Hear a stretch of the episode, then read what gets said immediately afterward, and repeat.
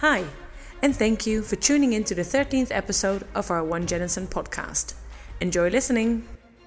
Hi, everybody. I'm Andrew Allison. I'm a Senior Business Development Manager for Janison. Um, I'm based in Oxford in the UK. Um, I look after the UK and also Europe, um, primarily for our assessments business.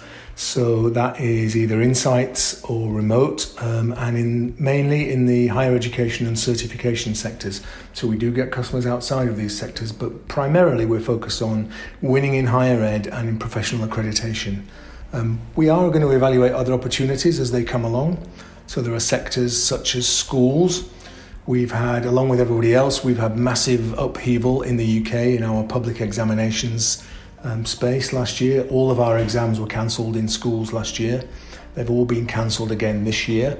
And as the mist begins to clear next year, I'm expecting continued significant innovation around this upheaval in the UK. So the school sector will remain very important to us.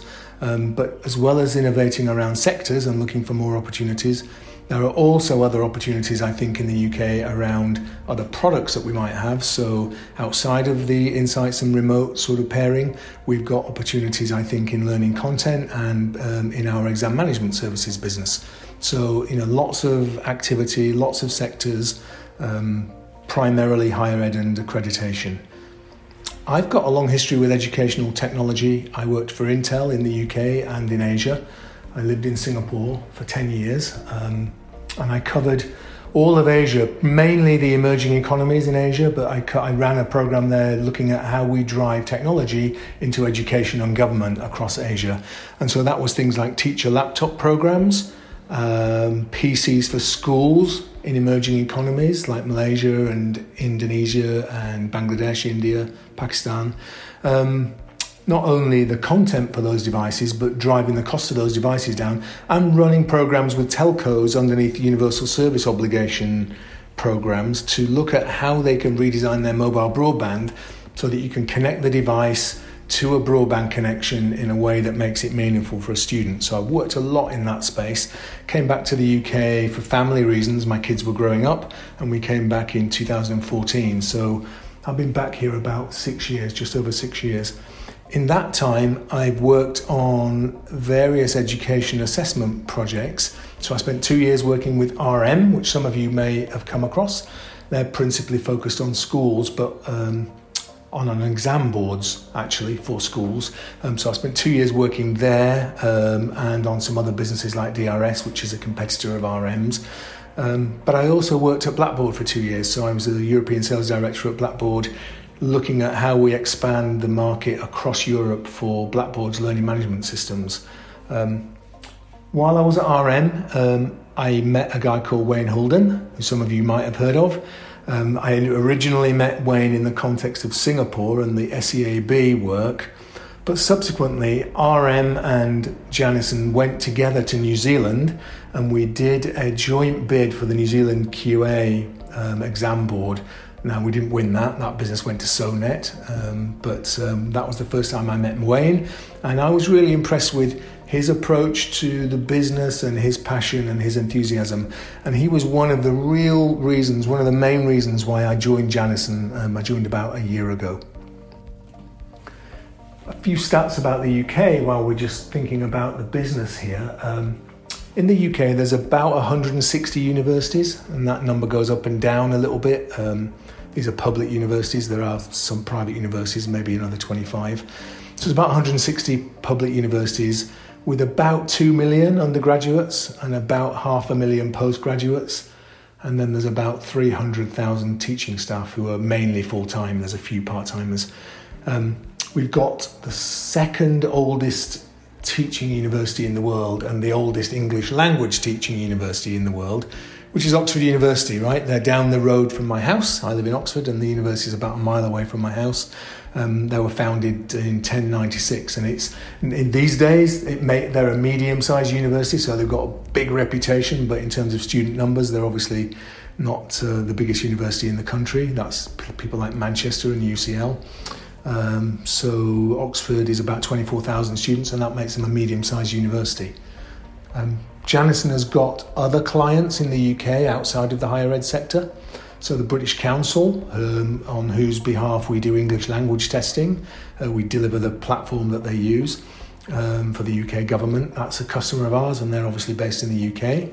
Um, last year, we won a piece of business with the Immigration Services Commissioner, uh, providing testing platforms for immigration lawyers who want to get certified to give advice to people who are thinking of moving to the UK.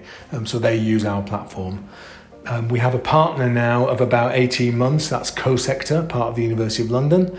Um, and we've worked with them delivering exams in the UK. Last year, we delivered law exams for the University of London's worldwide programme. Um, and then earlier this year, and uh, sorry, the end of last year, beginning of this year, we've delivered exam programs for Royal Holloway and for City University, which are another uh, two of the colleges inside the University of London sort of uh, membership, I guess. UK is also the home of Cambridge Assessment. We don't have business with Cambridge Assessment in the UK, but we do have a contract with Cambridge to deliver the New South Wales Selective Schools exam. Um, and that program is rolling out in Australia, but Cambridge's headquarters are in the UK, of course, and so they're over here. Um, sort of segueing into some of the work that that means that we're now doing over here you know, we've sort, as I said earlier, we've kind of divided the market mainly into higher ed and professional accreditation. Um, and higher ed then kind of subdivides into institution wide and then sort of departmental or specific disciplines. And so in the higher ed institutional area, there's about, of the 160 universities, there's about a dozen that have chosen a platform and are running with it. So Brunel University uses Wiseflow, um, Bath University uses Inspera, University of London uses Janison. Um, so out of 160, there's about a dozen that have chosen an institution-wide platform, so quite a small number. But outside of that, there's many institutions now have said, you know what, our strategic direction, our, our statement of intent is that we are going to transform the way that we do examinations for the foreseeable future. And COVID kind of drove that, made it go faster. So you've got people like Aston who are small. Um, they're about 12,000 students. They're a university in, in Birmingham. But they're reputationally very strong. They won the University of the Year award last year. Their statement of it, the statement of direction of travel is we are going to drive all of our assessment as fast as we can online. And there are many others who are doing that. So University College London have already taken a decision to do that, and they're going to introduce proctoring uh, later this year or next year. And then big universities uh, like Warwick and Edinburgh have said, you know what, institution wide, we are going to work on delivering our exams digitally. And so Janison, um, a team including me, but many of the guys back in headquarters, are going to be working over the summer on Warwick and Edinburgh, and as many others as we can get our hands on as we go through this kind of hectic period. Um, in the specific discipline space, there are many universities who admit students from other countries, and large numbers of students are travelling to study in the UK from China. Um, and in order to be able to keep up with the demands of those programs, many universities require them to sit an in house English language test. And sort of structurally, these tests are very similar to the one that we already run for the British Council, um, but they're often they've got some unique content that's specific to a particular university or a particular course. And so you'll see people like Sheffield and Leicester approached us last year. But this year, the University of Central Lancashire, uh, Coventry University, and then the University of Law, which is one of these private universities. So all of these people are now working with us on English language testing, and we're pretty confident that we're going to win one or two of these in the very near future. You know, we're working on a handful, and we're very close to signing a couple of these, so we're very confident there. Um, in the professional accreditation sector, there's a lot, tons of activity too. OISC, the immigration services people we've already talked about. Um, but also, we, we won a recent deal in Australia with the Chartered Accountants of Australia, and that has caused us to have customers such as the Chartered Accountants over here, in particular in Scotland, um, approach us with a view to helping them to run their exams. And so there's a big project that we're involved in now with the Chartered Accountants of Scotland, which is a, roughly the same size as the one in Australia. Um, and that is really playing to our strengths in terms of the things that we've already de- delivered and won business for. So it's looking pretty good. Um, working for Janison in the UK, sort of cultural differences aside, if you like, or cultural similarities aside, but sort of how does it work working for a, a company in Australia? And there are obviously there are obviously time differences and logistical challenges that you kind of have to get your head around, but there's a very strong can-do, willing to help attitude over here on my side, but with all of the teams that I've worked with, there's a real kind of art of the possible mentality. And actually, it's not really been any more difficult, I don't think, than working in a remote office inside of Australia. You know, yes, I happen to be further away, but we all have the tools, we have the mentality, we have the things that we need to get the job done. And so, actually, it's really vibrant place. The pace of business is really fast, really fun and exciting to work in it, and it, it almost doesn't feel like I'm remote at all. So, you know, I don't, I don't think from that point of view, I don't think it's been a problem. I did join Janison in, in March last year in the middle of a lockdown. And in the UK, we're still in a lockdown. Um, it's not the same one. We've we've had a couple of others since then. Um, so I'm about to celebrate my first anniversary, probably still in lockdown, and so I've missed the interaction with other people, um, like everybody else has, right? Um, but I've missed that kind of person to person interaction. But I've been lucky that I've got my family all safe, all well, and they're all living at home with me. So we get a lot of family time together, and that's been really good. Um, I am looking forward to being able to travel to meet clients, but also to meet some of the people that work uh, for Janison and some of the colleagues that I've spent a lot of time with, but I've never actually physically met. So I think it's a really strong team focused approach inside of Janison and it's a really positive environment.